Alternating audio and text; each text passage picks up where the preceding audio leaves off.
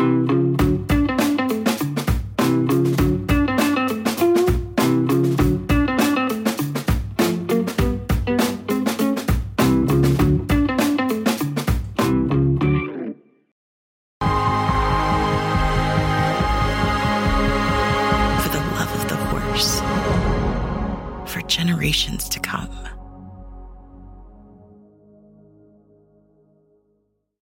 welcome to another edition of the TDN Writers Room podcast. My name is Bill Finley. I'm a correspondent for the TDN. I also do horse racing radio shows on SiriusXM with legendary Dave Johnson. I'm Randy Moss with NBC Sports. I also do a podcast. Oh, wait, that's what we're doing right now. Okay. Go ahead, Zoe.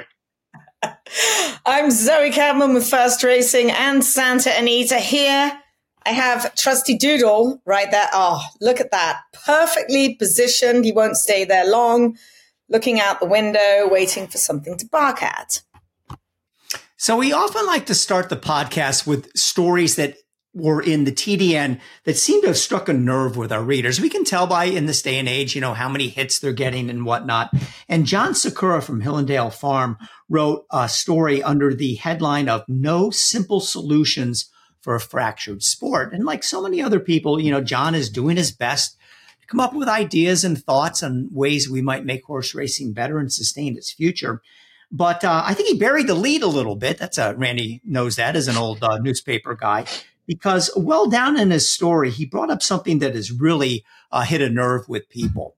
And he said he talked about the purse of the Kentucky Derby, which is three million dollars says that includes $1 million in fees and nominations from the owners. And he called that an embarrassment that the Kentucky Derby is $3 million. Now, why would a race worth that much money be worth $3 million? Be an embarrassment? Well, because it's the Kentucky Derby. And the Breeders' Cup Classic is worth six. The Breeders' Cup Turf is worth four million. The Pegasus at Gulfstream is worth three. It's not even to mention races like the Saudi Cup and the um, Dubai World Cup. And, and, and John is absolutely right. This is the greatest race in America, maybe even in the world. And it shouldn't, when it comes to a purse, take second rating to anything. Now, I don't know that they can make it $20 million and compete with the Saudi Cup, but numbers that were thrown around by John were that it should be $10 million and that the Kentucky Oaks should be $5 million. Churchill Downs certainly has the money. And, you know, is this going to change horse racing as we know it and, and solve all its problems? No. But he's absolutely right. These races should be worth a lot more money. Randy, your thought? Yeah, I mean, he brought up a lot of things in that uh, in that op-ed, and I would uh, strongly suggest that anyone who cares about horse racing reads that. Uh, he's got a lot of very interesting points. The Kentucky Derby purse being just one of them. And no, it's not going to do anything really to improve the financial aspects of the sport. Uh, but it's it. Yeah, I don't disagree with him or you, but it it is interesting fodder for debate. It, it would it's a fascinating debate, right? The Preakness, uh, the Derby's worth three million dollars. The Preakness and the Belmont are worth one point five million each. So the Derby is worth twice as much as either the Preakness or the Belmont. The purse money that horsemen get from the Kentucky Derby is an afterthought. The real value of the Kentucky Derby is what it does for a horse's value in the stud barn. Tens of millions of dollars accrue to the owner of the or the the um, the breeding farm that ultimately winds up standing the stallion and flowing down to the owner of the horse when he wins the Kentucky Derby. I don't think I have ever heard a horseman, in fact, I know I haven't, say, no, we're not going to run in the Kentucky Derby. The purse money's just not big enough. Okay. But it, I, and I, but I can understand. I mean, the Breeders' Cup Classic's worth six million dollars, et cetera, et cetera. Um, all the people that commented about that from the industry, okay, agreed with Sikura, and I can understand that. Those are people who commented who play the Derby game every year. They play at that upper level. They have to pay the nomination fee, the starter fees, which probably pale in comparison to the hotel room costs and all that for all the people that wind up going. But what about all those other horses? The purses at Churchill Downs and elsewhere in Kentucky right now are astronomical. They they have been, you know, they've skyrocketed in recent years. Would it be better for the sport? Would it be better for Kentucky? Would it be better for horsemen to drop those purses somewhat and hike up the purse of the Kentucky Derby dramatically? Uh, can Churchill Downs do both? Can they hike up the purse money dramatically for the Derby and keep the rest of the purse structure the way it is right now? It's a very, very interesting debate. But I do not disagree with those who say that the stature of the Kentucky Derby is such and the finances of nominating, running, traveling, etc., are such that the Derby couldn't use a purse boost. Yeah, um, it definitely could use a purse boost. Let's put it into perspective. We all know that European racing, the money's not that great over in Europe, while we see a lot of turf horses coming over stateside to plunder and win an awful lot of money. Put it in context that the Arc de Triomphe, probably their Kentucky Derby in France, is worth $5.24 million. That's, that was the purse of the Arc de Triomphe. When you consider that maiden races over there are going for eight, 10,000 euros. So the fact that they have a race themselves that's worth 5 million euros. Why can't we have the Derby that's worth 10? And to your point, Randy, you are absolutely right. Horses that win the Derby make millions, hundreds of millions, stallion syndicates. I mean, every single thing. Thank you. Uh, delivery. every sin- single thing that goes into winning the Derby, you're getting paid for. But from the outside looking in, yeah, $3 million. When you consider Elliott Walden's comeback for that was, and I'm going to read it, the Derby's been raised twice over the last 20 years, 300%. Churchill Downs stock prices alone in the same period have gone up 1900%. So why can't the price of the Derby go up? I mean, I don't want to take money away from the everyday racing at Churchill Downs. They're making an absolute fortune, but they could easily, the Derby alone, Derby weekend alone, $20 million in revenue for Churchill Downs. They could easily make it a $10 million part. No problem whatsoever. But guys, here's the problem. They don't have to. This is a bottom line exactly. oriented uh, um, group and we all know that people criticize them for that, but they're running a business and they want to make as much profit as possible. If they came out with an announcement tomorrow and said, we read that story in the TDN and not only do we disagree with people, we so vehemently disagree with them that we're dropping the purse to $2 million next year would one single person say, you know what, I'm not running no. in the Kentucky Derby. No. Not one. So there's what is the, other than it's the right thing to do, it's fair. But that's not how, that's not how the big bad world of business works. They're making a gobloads of money on the Kentucky Derby, and they like that they're making gobloads of money in the Kentucky Derby. And the fact that the purse is $3 million does not hurt them in any way, shape, or form, unless your boss's Stronach Group wants to put the uh, Santa Anita Derby on the first Saturday in May and make it a $10 million race. And that's not going to happen either, Zoe. No, it's, it's not going to no. happen.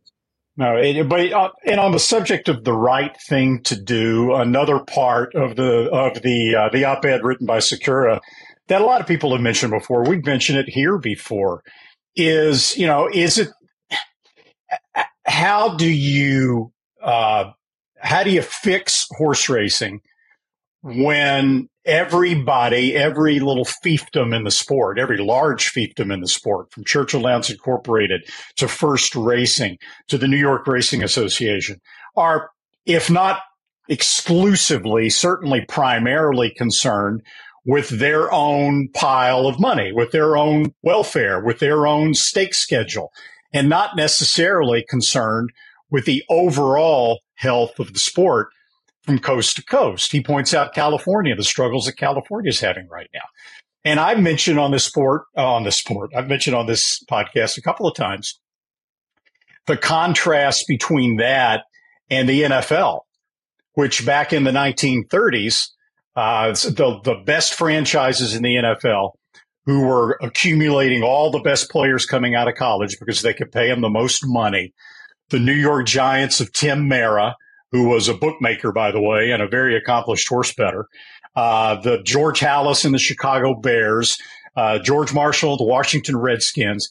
All these teams were doing really well. The other teams were doing terribly. They were losing money. The Packers, the what are the Steelers now? Uh, the Rams, uh, all these now traditional franchises were losing money. And so the, the, the powers that be who were doing the best in the NFL decided this is a league. If, if this sport is going to survive, we need to make sure that the weakest link is making it and is flourishing. And they created, they invented, it had never been done before, the NFL draft so that every team would have an equal shot. The have nots would actually get first pick in the draft over the teams that had all the money that were having the most success. How do you do something like that in horse racing to fix Southern California, to fix some of these other venues that are struggling right now? That's a great question. He doesn't really have an answer, but uh, you know, just to read the column and hear him kind of fleshing it out, it's very interesting. Well, the answer is something we've been talking about for hundreds of years. You have a commissioner of racing, and we know that that's absolutely never going to happen. By the way, I would nominate you, Randy. I actually, I really like his point. You really, you really hate me that much, Bill? um, I think you'd be an excellent commissioner. Uh, uh, I loved his point, what he was saying about the historical horse racing machines at Kentucky Downs and the fact why can't they put a portion of that aside to help California racing? I mean, they've got money coming out of those machines hand over fist. It's an idea. I'm all for it. I live out here on an island in Southern California. It was a very yeah, and he also had a and he also had a great point. I mean, there was a lot of quotes from Mike Repole about the uh, the fascinating quotes. Anyone who has spent any time at all with Mike Repole knows a, how passionate he is about the sport of horse racing. This is a guy that's made billions of dollars in business. And B, how frustrated he is with the state of horse racing right now and the way the industry is being operated. But Sikura had a great point about all the tremendously successful business people who are involved in horse racing. Some of the smartest business minds in the world and they're all frustrated about what's going on in the sport. Why can't you sit all these people together and try to come up with some kind of a solution? Because th- there's no teeth to any sort of solution like that. Because to your point, Bill, there's no central league office with any authority that can say, you know, this is a great idea. We're going to implement this. Every track in America has to follow it. it. It's it is frustrating to all of us. Um, Randy and uh, Zoe just want to remind you that that was not an op-ed uh, in the TDN written by John Sikura. It's actually a very well done interview from Chris McGrath, but Chris McGrath relaying the thoughts of John Sikura and as a team, they did a very good job. Okay, so we finally have a resolution over Paco Gate at Parx. Remember last week on the show, we talked about his ride on riding with Biden in the Greenwood Cup, where he pulled the horse up before the finish line and cost the horse second place. That cost the owners $19,000 and cost betters uh, who had the riding with Biden uh, underneath next exacta or riding with Biden to place or whatnot cost them uh, easily tens of thousands of dollars. They gave him 30 days. I'm okay with the 30 days. I would have given him 60 personally, but I was more worried that it would be a slap on the wrist and that would have been the bad thing and sent the wrong message. Um, so they got it somewhere in between but that they did not slap him on the wrist and they told Paco this is not okay and obviously told him not to do it again. I think uh, the, the, the stewards at Parx deserve some credit for that. Definitely. 30 days, perfect. Randy? It's a, deter- it's a deterrent. That's what it's supposed to be. He, I, I promise you, well, I can't promise you because, you know, I can't get in the mind of Paco Lopez. I don't think he'll ever do it again.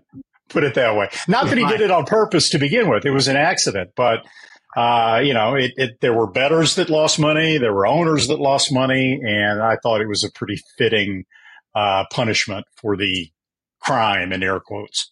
Yes, and uh, but one way or another, Paco will be back in the headlines for the wrong reasons. Uh, a tremendously talented rider, but boy, does he seem to get into um, you know messes like this um, m- much more often than perhaps anyone else. Now, what's coming up? This is a silly thing to be talking about here and debating about on our podcast, but I, I think we should because it involves Bob Baffert, um, the number one trainer in the sport, the most visible trainer in the sport. And for months, if not years, there were uh, two people in particular on Twitter. Now, X, I'm not going to say X, it's Twitter. Enough of that. X, the website formerly known as Twitter, who just roasted him left and right with most outlandish claims whatsoever. One was a guy by the name Justin Wunderler, who posted under the name of Swift Hitter.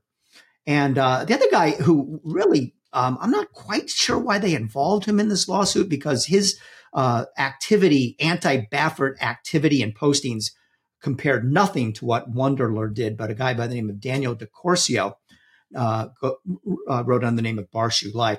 They sued him uh, for both of them for ex- uh, extortion and de- defamation. Um, this really hit a boiling point when Wunderler came out and said that he has a video uh, and implied that it was so nefarious that when he releases it, it will quote unquote end Baffert's career.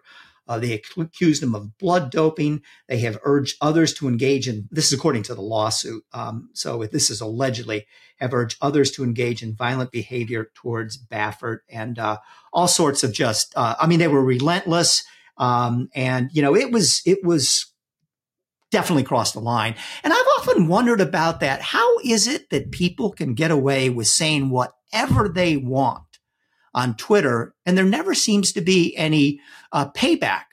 Um, certainly, I think the things that they said and did uh, do come under the um, uh, the, uh, the, the uh, under the, whatever the guidelines are legally for extortion and defamation.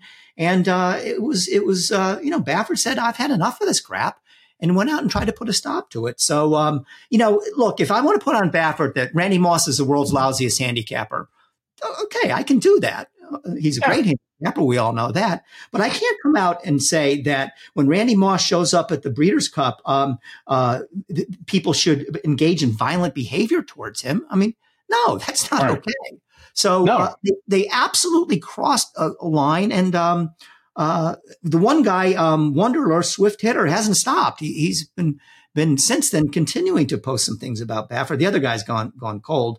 Uh, you don't hear from him whatsoever. But uh, um, you know, like again, and only in 2023 and only in the world of social media could we have a story like this. But you know, um, Baffert's Baffert just said, "I've had enough of this crap," and um, I think uh, good for him.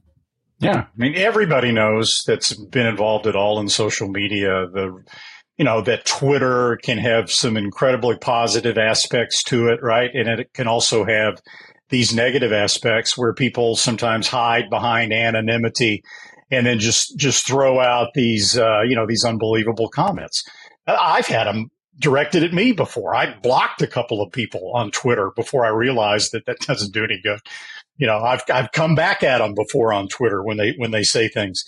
Uh, it, it, that doesn't really do any good either. So now, you know, you just got to develop a thick skin and just kind of ignore stuff like that. I'm not saying it happens to me a lot, but it, in the, in the area of Bob Baffert, you know, I'm my gosh.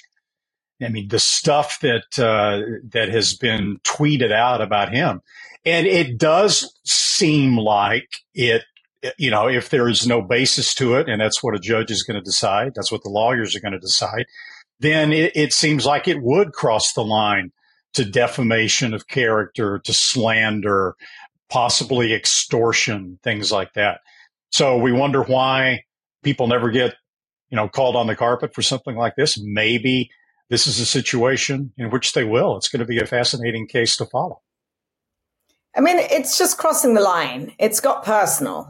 And you can say whatever you want on social media. It's a public platform. But once you cross that line and you get personal and you start slandering, you know, Jill, his son Bode, and getting people, you know, to get violent at them, it's become personal and it should never cross that line. So kudos for Bob for taking some action and going after them.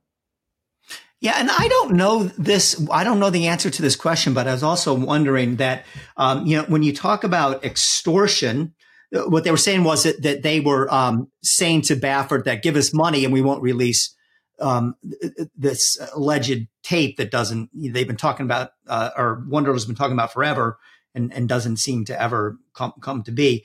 And also, you know, urging uh, other people to engage in violence against them. Um, I wonder if if the next step is criminal charges. I don't, I don't see why not. Um, that'll be interesting to follow as well to, to see if we'll get there. But uh, I'm not sure Twitter has made the world a better place, and this is a good example of that. Uh, my tweets are so boring that nobody ever gets. so um, I, I, don't know what that means. I think I last tweeted in 2021 or something like that. I, mean, I was involved pretty heavily there for a while, and then it just kind of petered out. Sorry yeah, well, to all the people, to the 30,000 or so people who follow me, but you, you did the right thing. Mm. Not much good can come from that. The TDN Writers Room is brought to you by Keeneland. Keeneland has cataloged, listen for this, guys, 3,569 horses for its 80th November breeding stock sale. It'll begin on Wednesday, November the 8th and run nine sessions through Thursday, November the 16th with the standalone, we mentioned this last week, November Horses of Racing Age sale followed the following day. The breeding stock sale features proven producers, coveted broodmare prospects who are successful racehorses, and royally bred weanlings at all levels of the market. The auction will open with a single day book one, which begins at 1 p.m. and will showcase an exceptional group of broodmares, broodmare prospects, and weanlings. Among them, you might have heard of this one. Our stakes winner, Puca, carrying a full sibling to 2023 Derby winner, Mage. Breeders' Cup winner, Caravel, she'll be in there, along with her dam, Zizi Zoom Zoom, who is now in foal to Justify. And also Grade 1 winner, Delika, who is in foal to the one and only Flightline. We'll be right back after this message from Keeneland. At Keeneland, a horse will always be measured in hands. Hands that see, that sense, that speak.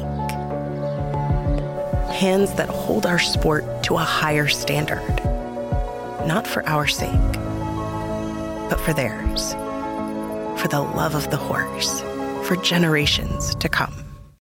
The Retired Racehorse Project Thoroughbred Makeover presented by the TCA takes place at the Kentucky Horse Park in Lexington, October the 11th through the 14th. It is a must not miss event. The makeover will welcome 404 horses, including both recently retired racehorses and for the first time, my favorite category, former broodmares. Take a look at the entry list and look for your favorite former racehorse at the rrp.org slash entries.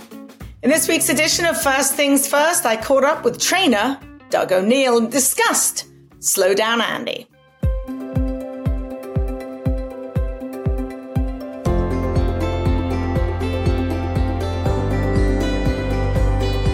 Slow Down Andy. Yes. Quite the accomplishment. Finally, he went off favored. I mean, he is two wins in two seconds, I think, since going off favored now. He's pretty amazing, and he, he's won going a mile and eighth on the turf, on the dirt, one going one turn. Uh, he's done just about everything. So, uh, and just being a homebred of Paul and Zillah is pretty pretty awesome, right? Grateful to to be part of the, the team with surrounding Slow Down Andy. Cool, cool horse. How did he come out of it?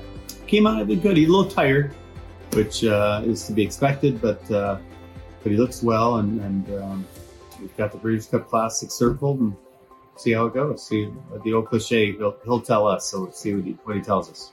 Do you think he could well be the speed of the speed?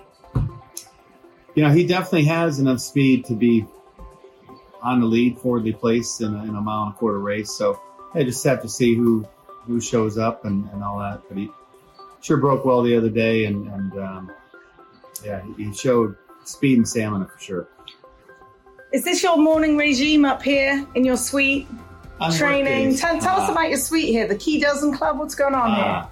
Well, we had a, a, dear friend named Steve Kay uh, that passed away. It's been five years, four or five, four or five years ago. So in honor of Steve. Steve was always uh, the man behind the suite at Del Mar and Santa Anita, and uh, so uh, Steve's still with us. But um, when the bill comes up, there, there's we need like 12, 12 of us to, to pay for it. But uh, but no, fun group, and yeah, we're up here on, on workout mornings, and uh, uh, it is it's a wonderful place to, to watch them train.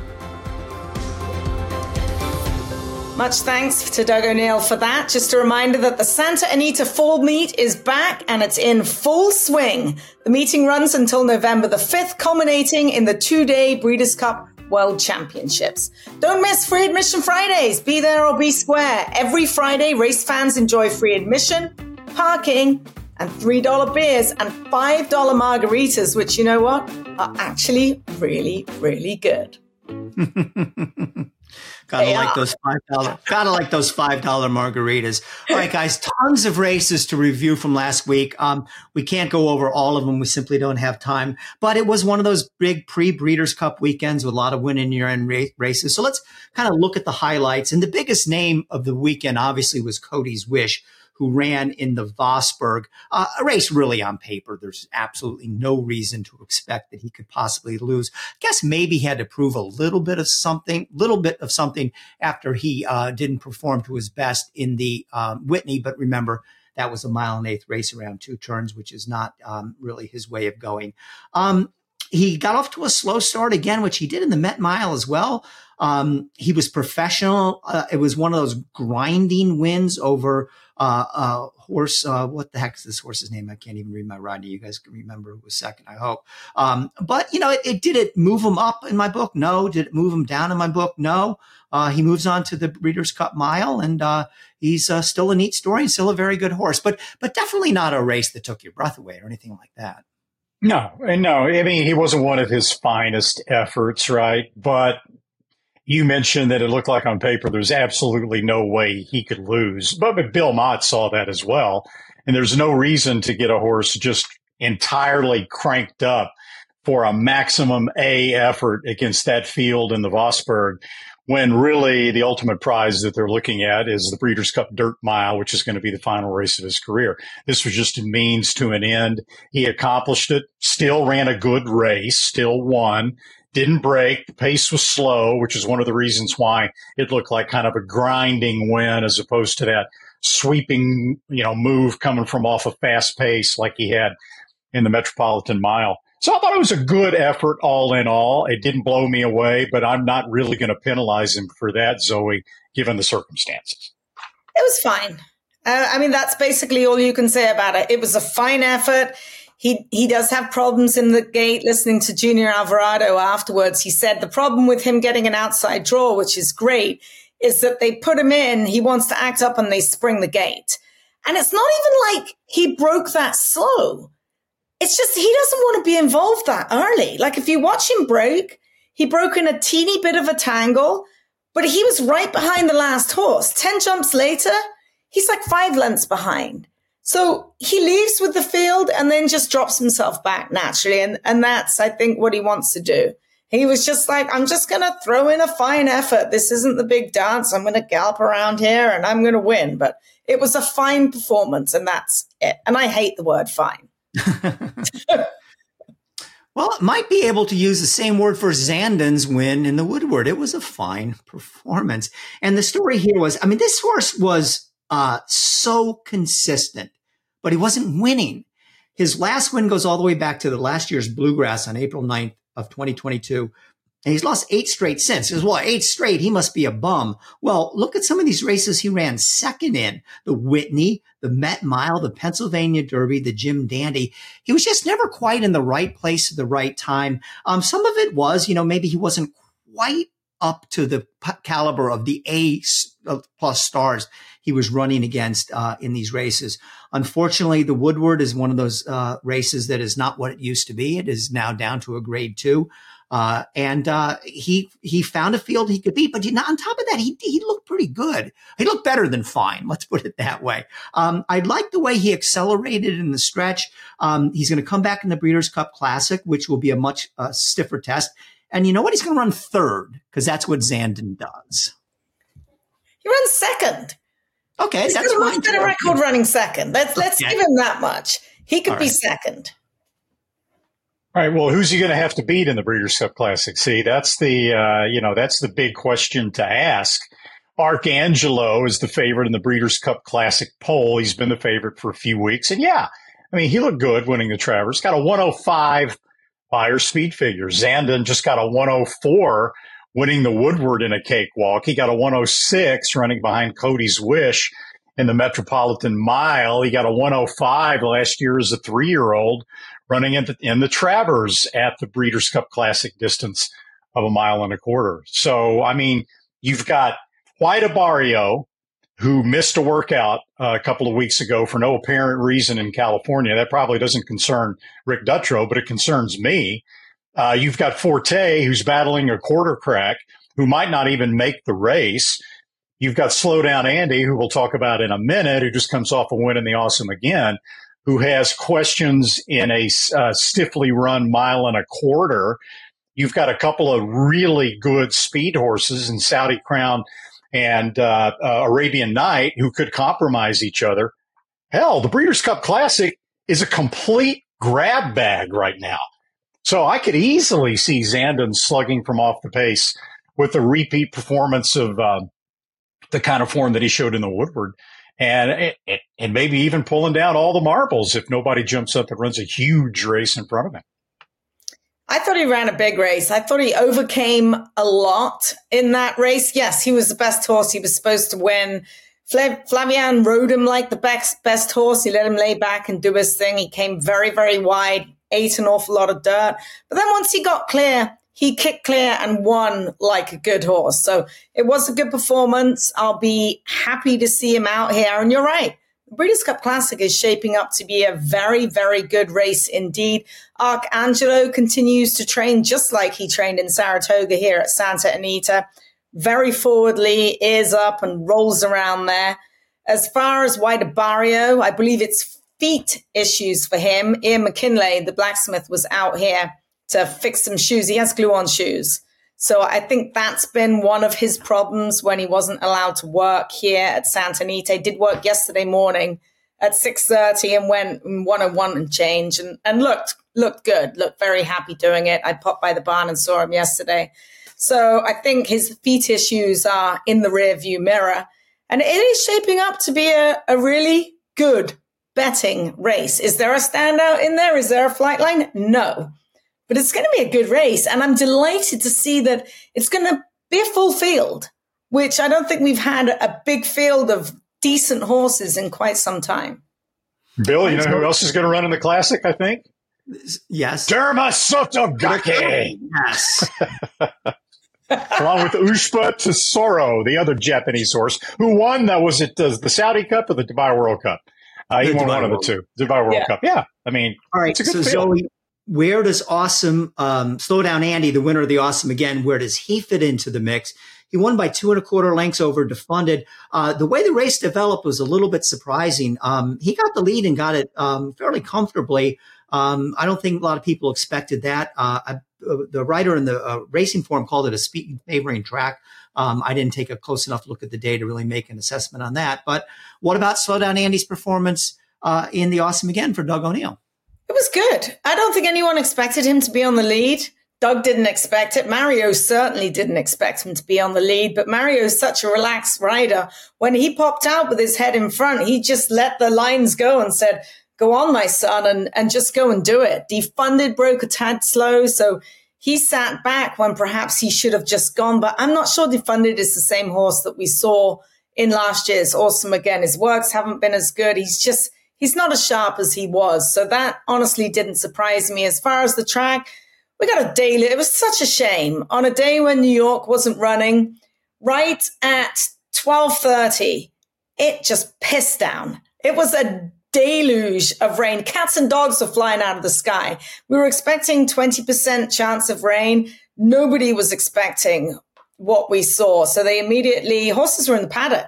They took the first race off the grass because there was standing water on the turf course, which after a few hours and a few drying hours, it did actually seep in and they carded a couple of the latter turf races on the turf and it actually yielded some fast times. But immediately the mo- moment that water got into the track. And, and it was, it was a little speed bias there on Saturday through, through nobody's fault. I think he got, it was a fair pace. I mean, he went 46 and change 110. That was a good time. He earned the win, that's for sure. Where does he stack up amongst that bunch in the Breeders' Cup Classic? Eh, I, am not sure. Um, yeah, I can't you, put him in the top three. I honestly can't. Yeah, if you were making a line right now on the Breeders' Cup Classic, uh, you would probably make Slowdown Andy eight to one or ten to one, 10 and to that's one. even with yeah. the fact that it's in his backyard, right? It's at yeah. Santa Anita, which has got to be a benefit, always is.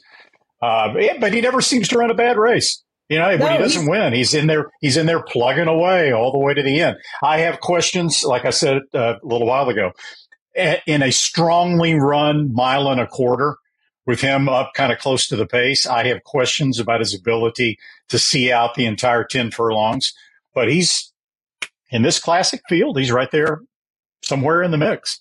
He's an overachieving Calbred, and who wouldn't want one of those? I mean, really, he's making them an awful lot of money and he's a cool horse to be around as well.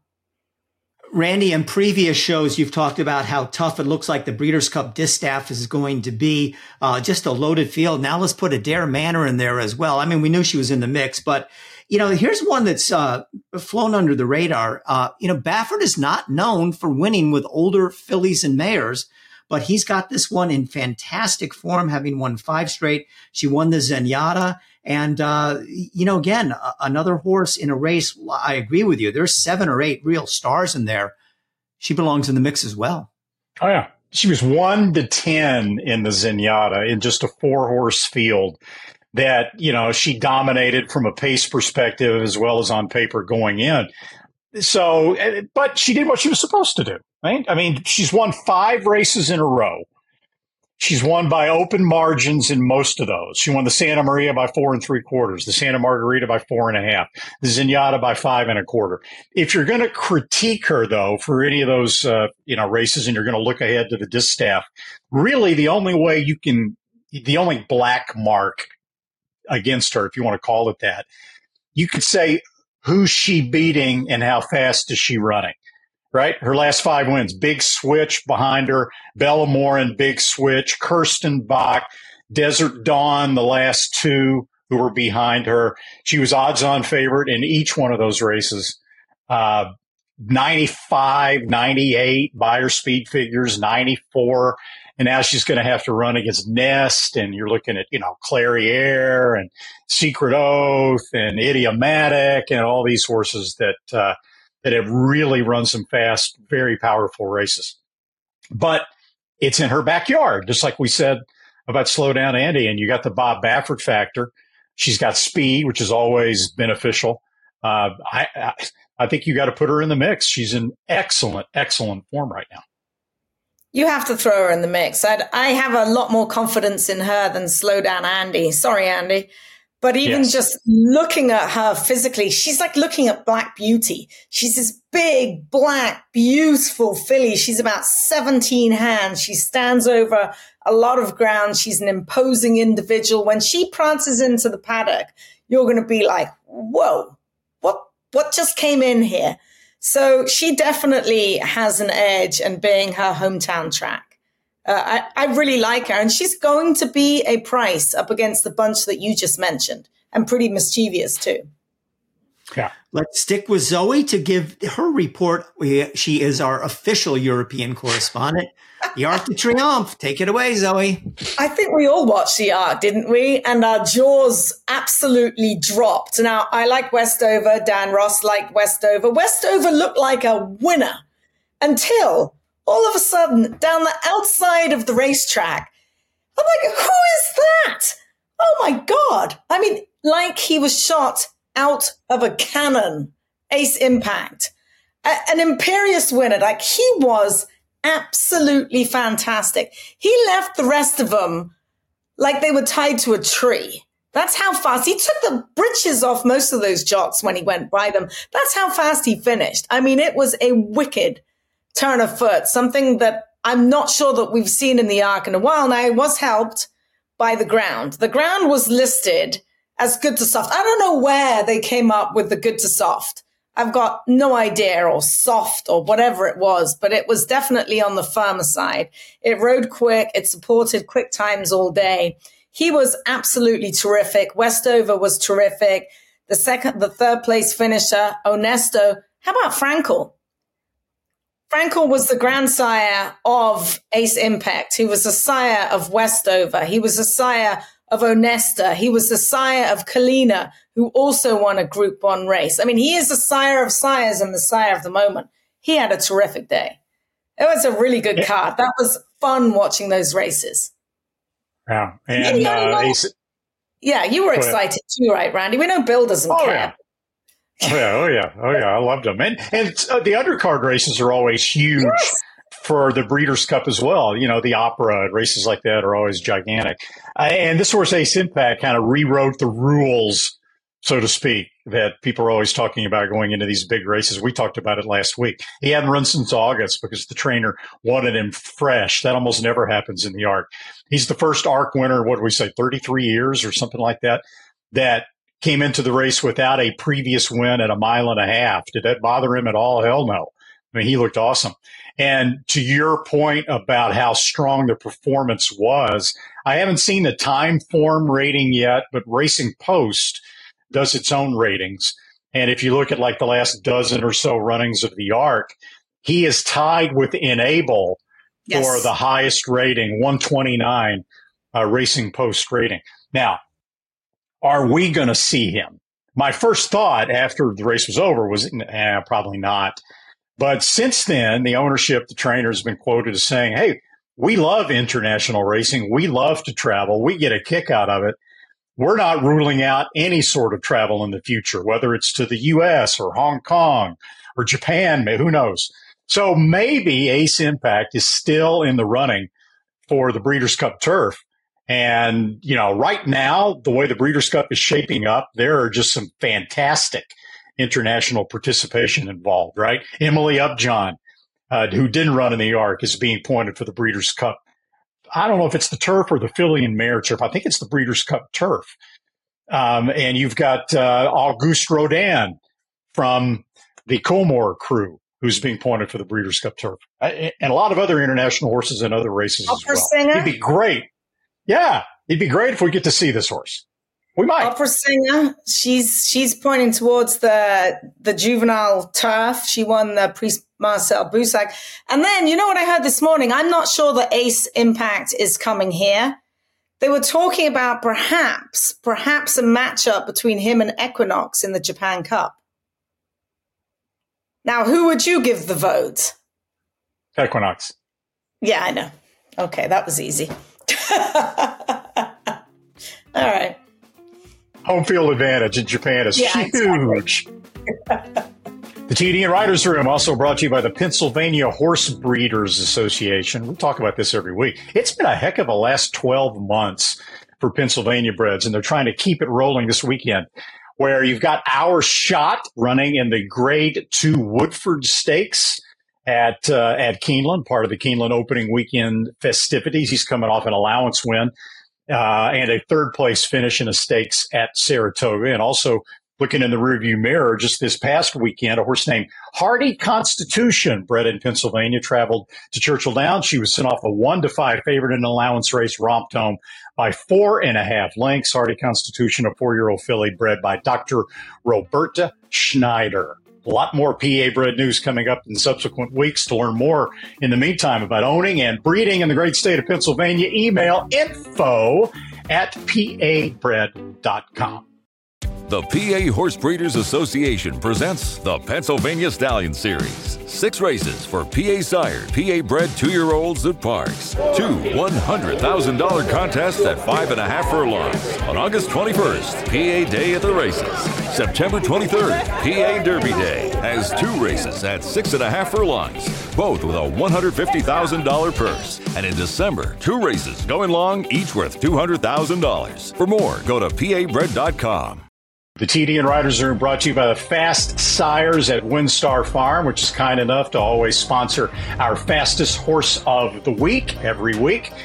First, though, we like to spotlight one of those uh, hot sires at WinStar. And anybody who owns horses, trains horses, gambles on horses, has to have noticed that this summer, the two year olds, the sire Constitution has been just fantastic. He is the leading two year old sire in wins, 62 wins among two year olds. That's one more than Into Mischief and also in money won 1.56 million by constitution two-year-olds this year that's just a touch over justify who we've talked about has had a hot start with his two-year-olds this year so right now constitution is clicking on all cylinders and also you know what's also great about constitution this has nothing to do with the money aspect of it the names that you get right horses sired by constitution american revolution federalism congressman uh, I've got a bunch of them here. Give me liberty.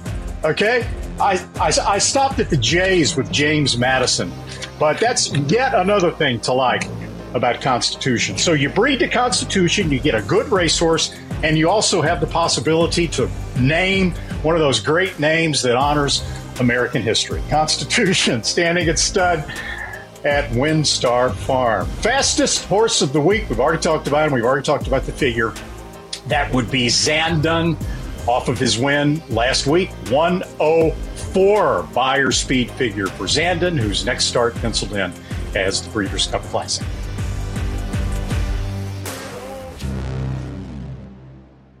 TDN Writers Room is brought to you by the Green Group, a tax accounting and advisory firm specializing in the thoroughbred industry and designed to save you taxes.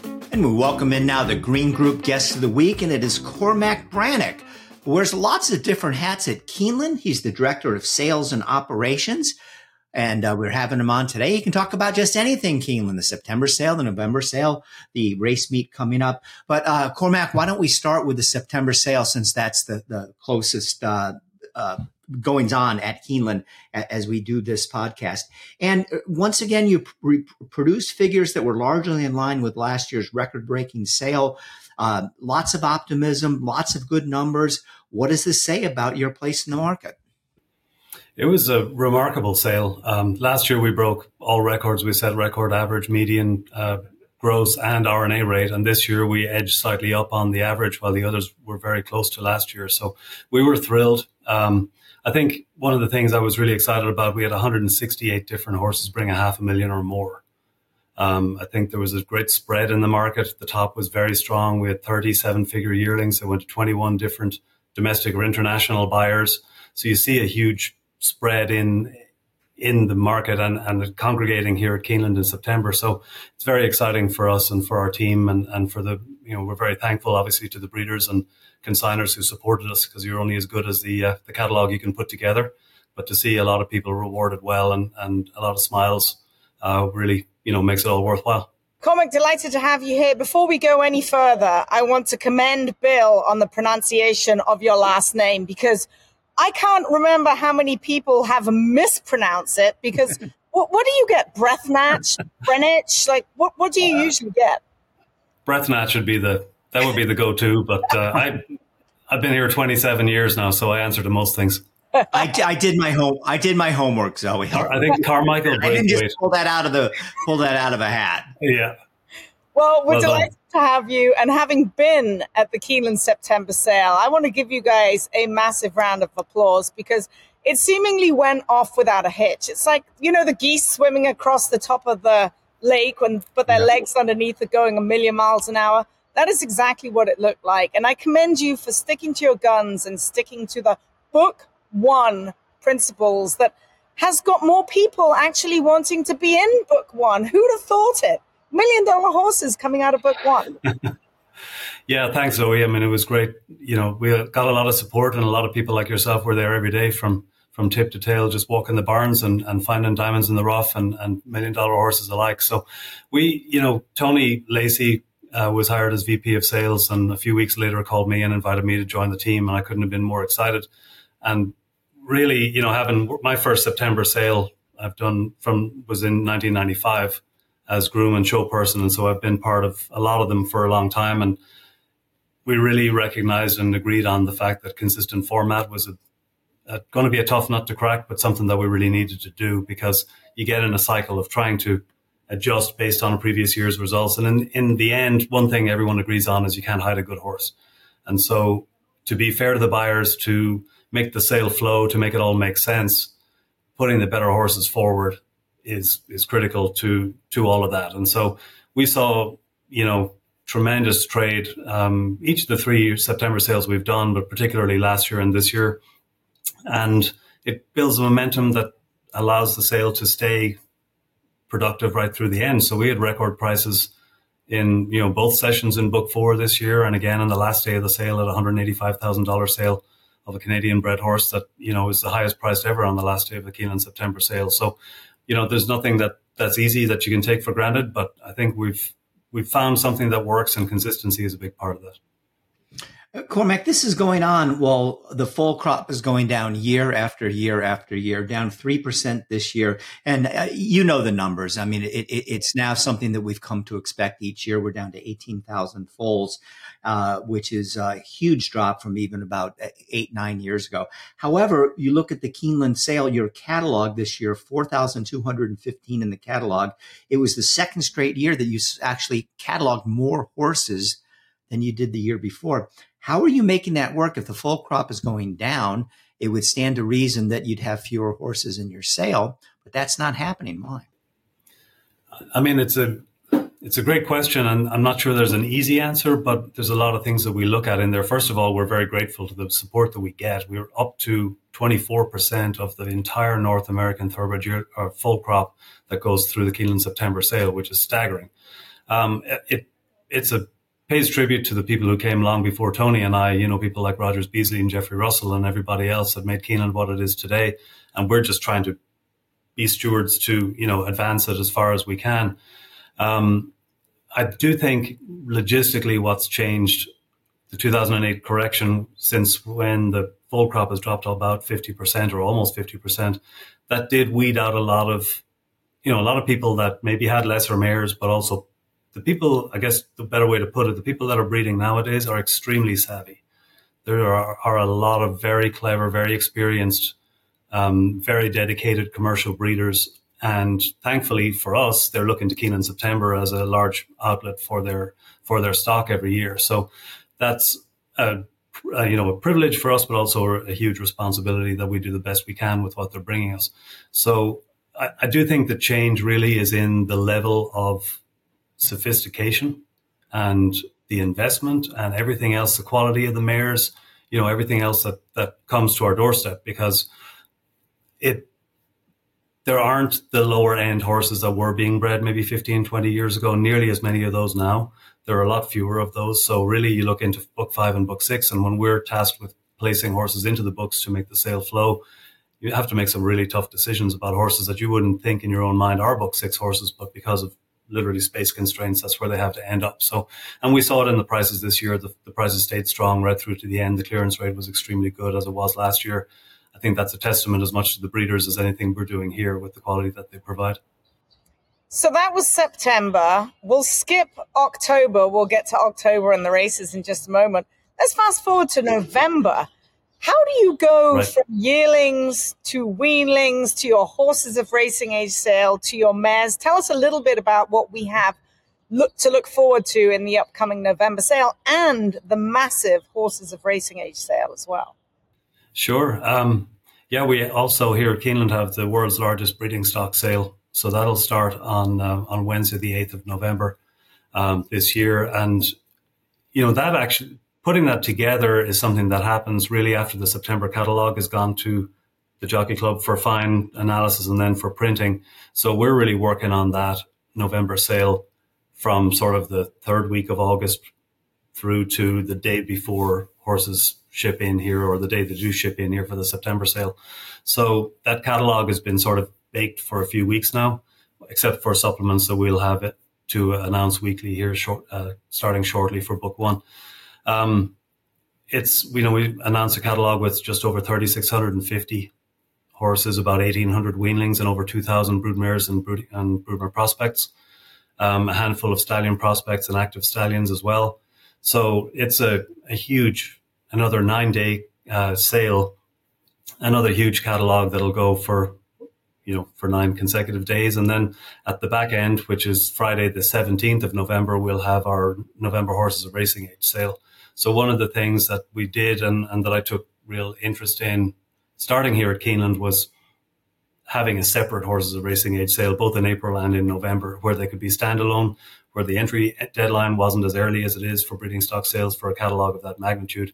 So we we have our entries. We're just closing our entries now for the for the November horses racing age sale, and we'll add supplements as we go. So we've about 260 or so to have in our initial catalogue at this point, and uh, and that'll that'll all happen on Friday the uh, 17th of November. Cormac, I know there's still some I's to be dotted and T's to be crossed, but uh, could you give us uh, a snapshot of some of the major names that people uh, will be following as they come into the um, Keeneland November sale. I know one of them is, is Caravel, uh, that sure, magnificent yeah. uh, uh, Breeders' Cup pr- winner from last year. But uh, give me um, off the top of your head six, seven horses that you're excited about selling. Yeah, we have uh, Caravel's obviously one of the very, very choice offerings. And I think it's particularly exciting for us here at Keeneland because we have the race meet as well and you know glove fits hand we're working hand in hand with the race track all the time and, and sales helps fund our purses. So to have somebody like her that's been so successful around our racetrack and won the breeders cup here come to our sale is very exciting. Um, her dam is also in the sale ZZ Zoom Zoom from Elizabeth Merryman. She's also going to sell in, in book one in November. And then um, Case Clay has uh, set up his own consignment and has two incredible offerings that are in book one. Uh, Puca, the Dam of Mage, carrying a full sibling by Good Magic, and um, and Delica is one of eleven mares in foal to Flightline in our catalogue. So that's you know you can bundle in eleven of those. There are thirteen mares in foal. Life is good, and there are a lot of mares in foal to a very exciting uh, first crop or first covering sire group. You know, including the five horses at, at Ashford, like Epicenter and Jack Christopher and Golden Pal, etc. And you've got mares in foal to Olympiad. It's a it's a really exciting catalogue this will be one of the first first chances for people to get in on the Flightline phenomenon. What kind of buzz is is around these mares that are that are in foal to him? Oh, we've had a lot of calls already from all over the world about what mares are going to be in the catalogue and how many and, and so on. So I think he's going to create the splash that uh, that everybody expects. Plus, uh, they did have a little a little into his uh, to his career last year when we sold at two and a half percent fractional interest, for four point six million to kick off the sale last year. So we're excited to continue that story and, and with his uh, mares in foal this year and foals and yearlings in time in years to come. Well, we're really looking forward to it, and you must be looking forward to opening day at Keeneland that starts on yeah. Friday. Fall Stars, all stars. There are winning your ins not only here at Santa Anita but across the country. What are you most looking forward to, and what can we, as the viewers, people that may be looking on the Google box, what can we expect to see from Keeneland this weekend? Oh, it, will be fantastic. We have um, 11 stakes this weekend. Eight of them are Breeders' Cup winning you're in events um, in the Fall Stars weekend. So it's three unparalleled days of action here. Uh, one race that I think really jumps out to me is the Alcibiades. I think that race is loaded. And you look at the morning line, you've got fillies like Al- Alice Beach and horses like that at 20 to 1. It could be one of the races of the year. Um, but it's going to be action packed turf and dirt sprints and long races. I mean, it, it can, can't wait for it. And for us in the sales side, it's a really good time to welcome our clients back on the and share some fun and the action of the game that we're all uh, also dedicated to.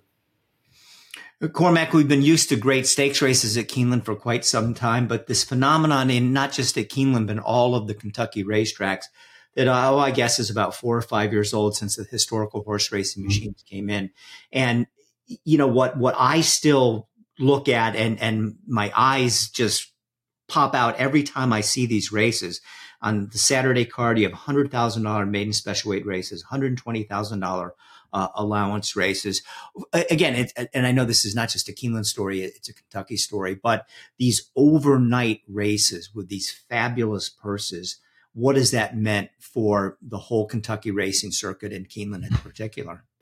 I think it's really hard to put in words, Bill, to be honest. I mean, I, I remember two years ago, in my first September sale, only a few months on the job, just being marveling at how strong the market was through to the end of the sale. And, and that's really what's fueling it. I mean, the purses are making it a lot more sensible for somebody to invest 40, 50, 60,000, get a group of friends together, do whatever they need to do to have a horse. I mean, there's really a, a huge change, sea change in, in the last five or six years with that uh, injection of revenue. And so it's tremendous and something that really drives the sport from from the grassroots up, and it makes so many more so many people's lives better that are involved in the sport, no matter what their job is. It's uh, it's really invaluable and something we uh, are very appreciative of and take very seriously.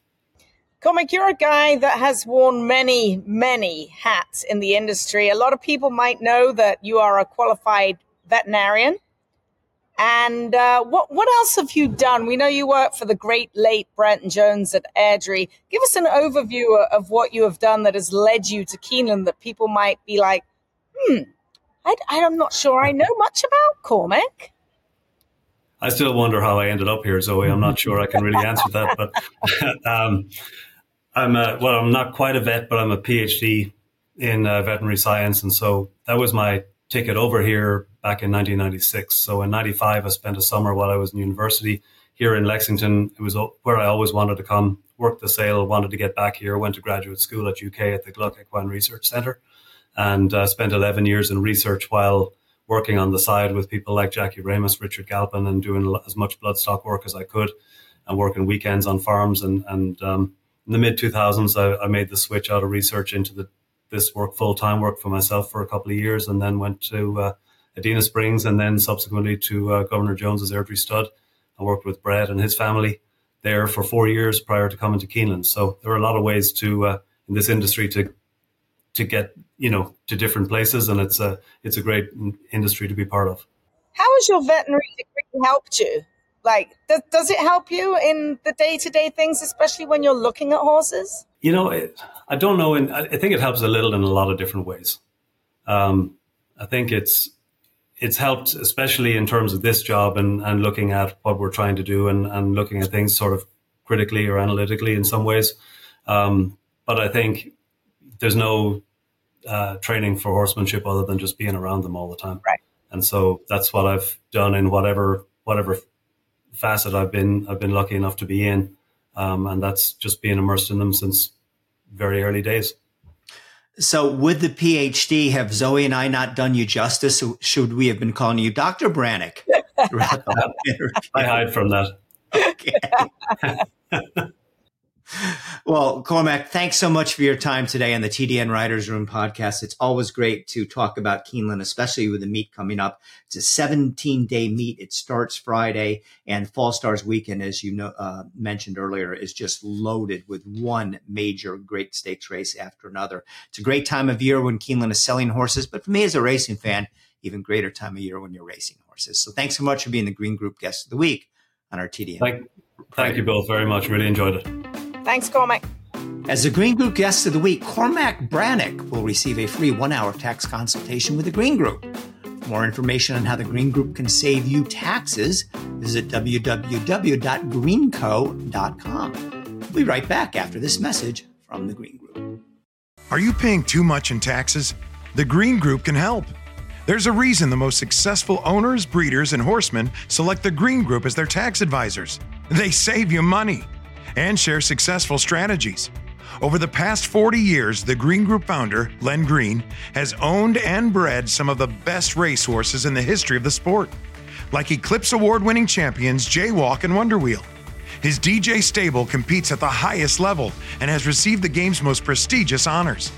Len Green's in depth, hands on industry knowledge, combined with cutting edge tax saving strategies, has produced positive results for his clientele and has made the Green Group the top rated accounting and tax firm in the thoroughbred business. For a confidential and complimentary consultation, contact us at 732 634 5100 or visit our website at www.greenco.com. The Green Group, proven strategies to save you taxes with some of the fullest fields in the country and quality racing year round. There's never been a better time to reap the rewards of breeding and racing in Kentucky.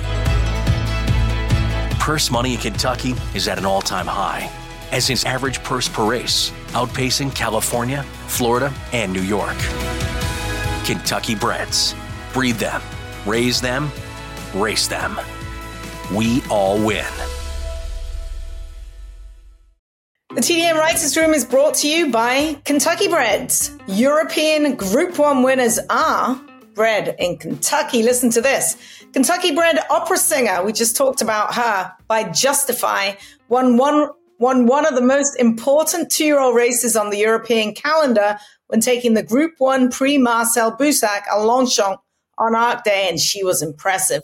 The win has already established opera singer as the favorite for the 2024 1000 Guineas and the X and the Epsom Oaks, and gave Justify his first European Group 1 winner. Opera Singer earns a berth into the $1 million Breeders' Cup Juvenile Fillies turf with the win, but Aidan O'Brien, ever cautious, said he would have to talk with the lads back at Coolmore before deciding upon her next start.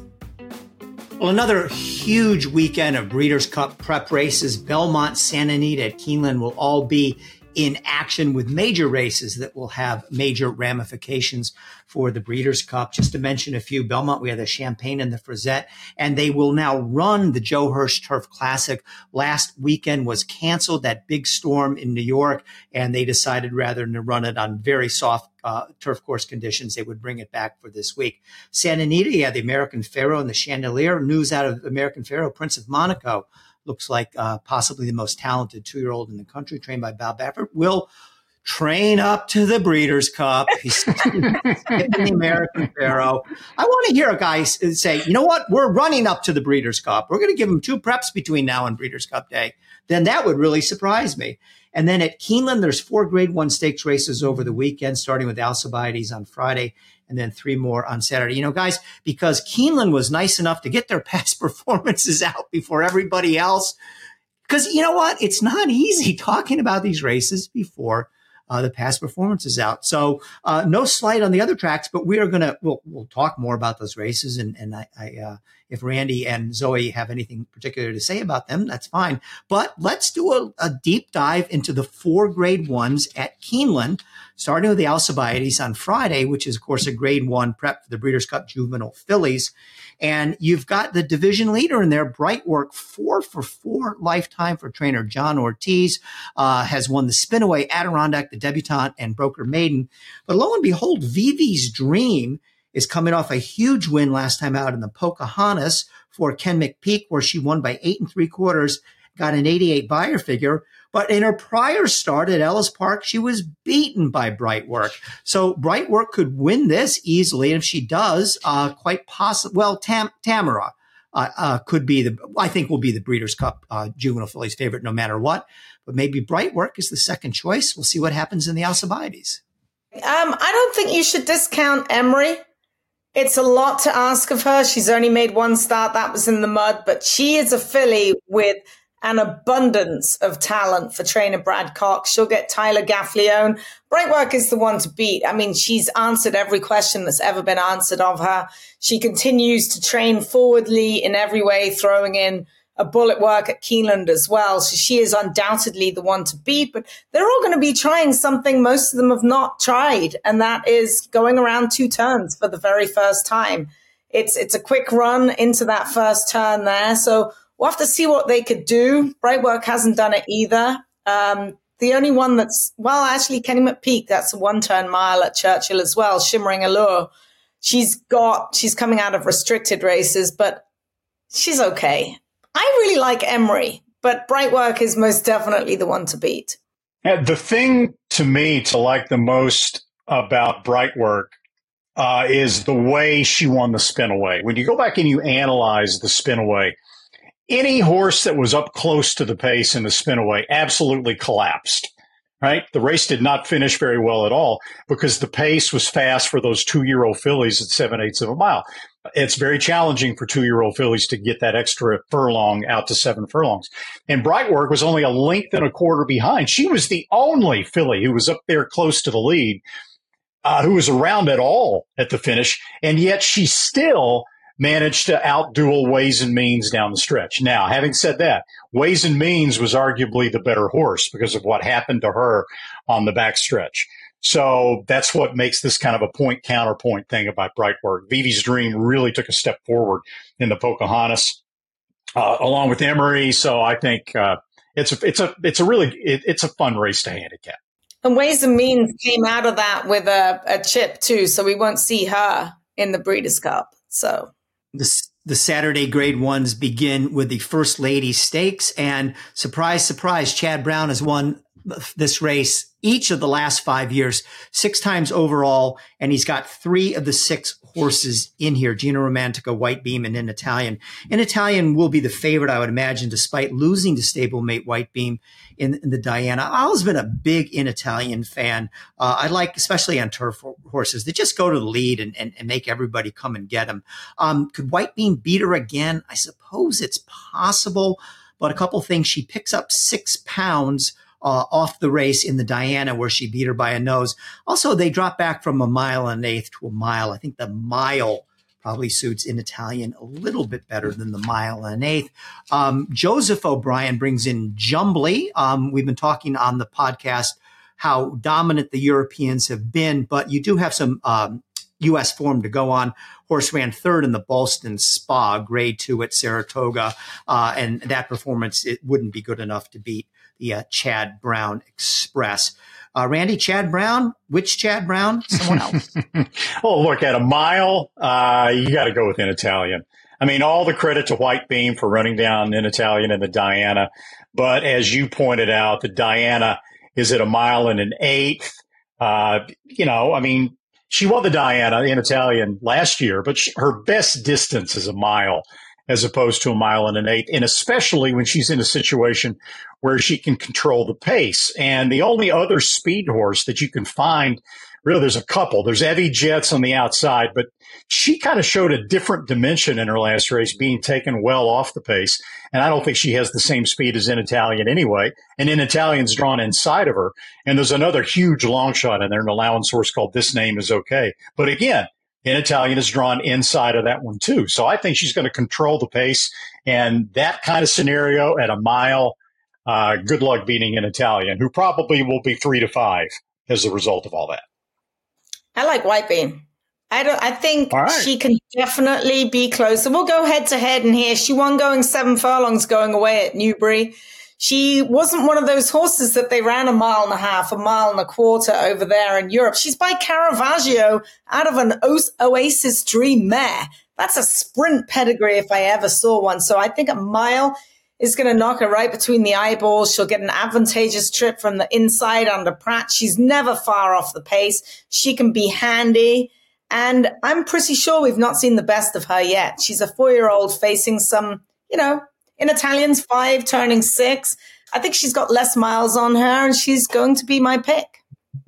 Head to we head. Shall, we shall find out. Ninth race at Keeneland on Saturday is the Claiborne Breeders' Futurity for two-year-olds getting ready for the Breeders' Cup Juvenile. Not not a lot of big names in this race. Uh, West Saratoga won the Iroquois uh, for trainer Larry Demeritte. I believe he's the only graded stakes winner in the field as I look down on this. But but Randy, um, the number is going to turn locked into the favor. Oh yeah. Um, I mean, it was came in a, a, maiden race at Saratoga, so he's jumping from a maiden into a Grade One competition. Um, but he got a 96 Beyer, and it's Todd Pletcher, it's Eclipse Thoroughbreds, um, it's uh, Jose Ortiz riding. Um, not the best post position necessarily, but that 96 tells you that he's just faster than these horses. Will he run back to another 96? You never know. Maybe he'll run better. Maybe he'll run 105 or something like that. But, you know, we have faith for all the right reasons in the Beyer figures. And uh, that figure jumps off the page and makes him look like the one to beat for Todd Pletcher, who uh, could have a very nice hand in the Breeders' Cup Juvenile because uh, he looks like he has the uh, possible winner of the Champagne and Fierceness, who was 11 and one quarter length winner in his maiden. Uh, we're getting a 95 Beyer uh, at Saratoga. So we'll look for Todd Pletcher and Locked in the Claiborne Breeders' Futurity. And Pletcher won this race last year with Forte. If you remember, it was a spirited uh, stretch battle with a horse named Loggins, who we never saw again, trained by Brad Cox. And Forte came out the better of that. But you say there's no big names in the race, and there's not. But I think Lock is probably going to be a big name after this race. Now, what's interesting to me about this horse, it, it, he's got an interesting set of two, uh, you know, limited data, right? Just two races. But you look at his career debut. You've got a horse by Gun Runner, $425,000 yearling, Todd Pletcher, Saratoga, maiden special weight race, first time starter. tailor made for a Todd Pletcher, right? He's 12 to 1. Mm. Why in the world, given that scenario, would this horse be 12 to 1 in his first start? And what happened was he got uh, he got checked a little bit leaving the gate, then he got shuffled back, pretty much lost all chance. Came running, finished third in a, a decent field, blew by the horses on the gallop out. So you knew he kind of probably wanted to go longer. They stretched him out to a two turn mile or mile, I guess a turn and a half at Saratoga, the new one mile distance. And he draws off and wins by seven. Big time, legitimate. So, uh, you know, he's not without competition in here, but I think Locked uh, is definitely the horse to beat and should have a bright future. He looks like a lock on the outside. And I'll tell you why he wasn't favored going into his debut. His work's in the morning because he wants to go two turns. He's not one of those on the bridle, you know, running daylights, throwing bullets downs in the morning. He's just not. So he didn't peak any of the so-called clockers, you know, anyone's real attention in the morning until he ran that debut race where he galloped out ahead of anyone. And then it was all over. I was like, oh, wow, locked is a lock next time. And he most definitely was. He gets a good draw on the outside. He should stay out of trouble. And he looks like the one to beat. For sure he does. Third of the grade ones is the Coolmore Turf Mile, grade one, purse $1 million. And how about my man, Charlie Appleby? He hasn't drank the Kool-Aid. Master of the Seas wins on September 16th at Woodbine. Every trainer in America would have put him into bubble wrap at that point and not run him until the Breeders' Cup. He's coming back in three weeks, and he is going to be one of the favorites in the Coolmore Turf Mile. Good for him. The European guys are they still will run in some of these darn races. How about that? However, this is no easy assignment, even for the Appleby Express, because America's best turf horse is in there that's up to the mark for Todd Pletcher. So a couple things. We'll get uh, some uh, evidence about the U.S. horses versus the European horses, um, because if uh, up to mark, I do think is is our best turf horse, uh, and and see how he represents himself in this race. Also, after he won the Manhattan at a mile and a quarter, under Pletcher uh, kind of was a, he's one of those in between horses. Does he go in the Breeders' Cup turf or a mile and a half? Or does he go back down to a mile, which he uh, last ran in the Maker's Mark mile at Keeneland, ran third. Uh, Pletcher, by running in this race, is obviously pointing him for the Breeders' Cup mile. But this is perhaps the best race of the weekend because it matches mm-hmm. our best turf horse against maybe the best turf horse among those that are coming from Europe for the Breeders' Cup. I'll be fascinated to see how this one turns out, uh, and uh, we'll learn a lot more after the Coolmore Turf Mile. Um, he's going to have to save some ground this time, James Doyle on Master of the Seas. You can't tip as wide as he tipped on that Woodbine turf course at Keeneland and expect to win like he won. He has a wicked turn of foot. He is drawn inside, so he's likely to save all the ground going into the first turn. He only faced a field of six up there in Woodbine. But if he slingshots like he did up there in Canada, he'd better have a little bit quicker turn of foot because it's a whole tighter turf course at Keeneland than it is up there at Woodbine. He could well be the horse to beat, but you are absolutely spot on, Bill, that um, up to the mark is going to be very, very tough and could likely get the jump on him, which is crucial on a track like Keeneland. Zoe, where would where would Buick be this weekend that he wouldn't be making the trip for this? I don't know. Honestly, I um I don't know. Can't tell you. So, like when I, you know, as we talked about before, I, I tend to strongly favor, for good reason, European horses when they get to the Breeders' Cup in any of the Breeders' Cup turf races. January the 28th at Gulfstream Park, I didn't see it in person. I saw it on video. But when I watched the allowance race of Up to the Mark, I thought at that time, Jerry Bailey and I talked about it on the phone. Said, you got to watch this race. This is the Breeders' Cup mile winner. And then he comes back and looks just as impressive, just rocketed to the front in his next start in allowance race. Then he runs third, just a neck behind modern games in the Maker's Mark mile, and then keeps improving. Turf Classic at Churchill, the Manhattan at the Belmont.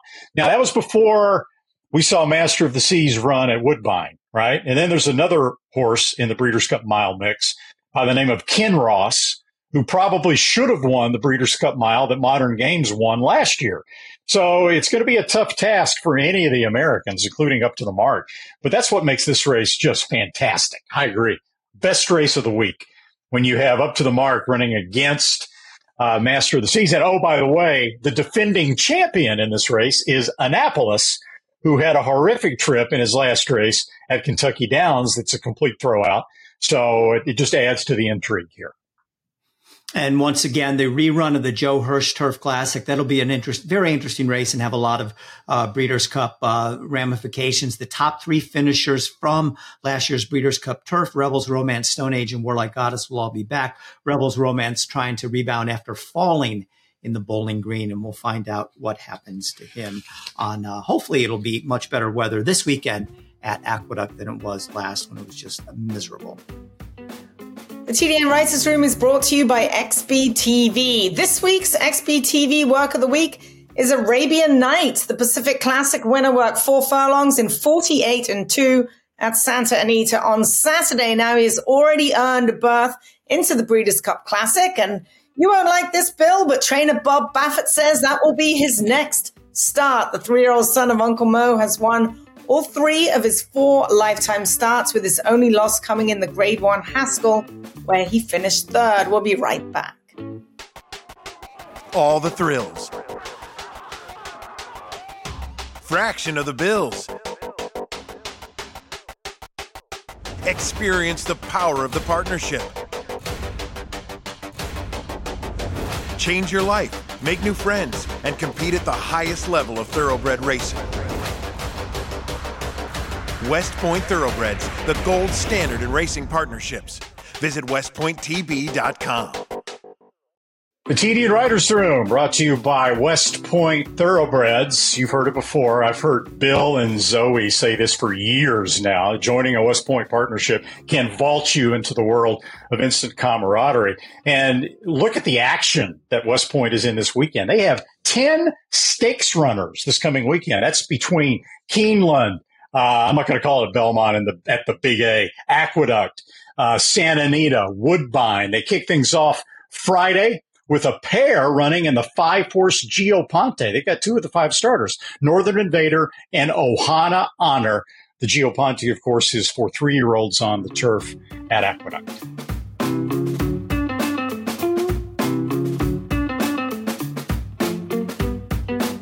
Well, here comes Arcangelo at Santa Anita trotting along. I'm, I'm trying to look over my shoulder. This isn't as easy as it may seem.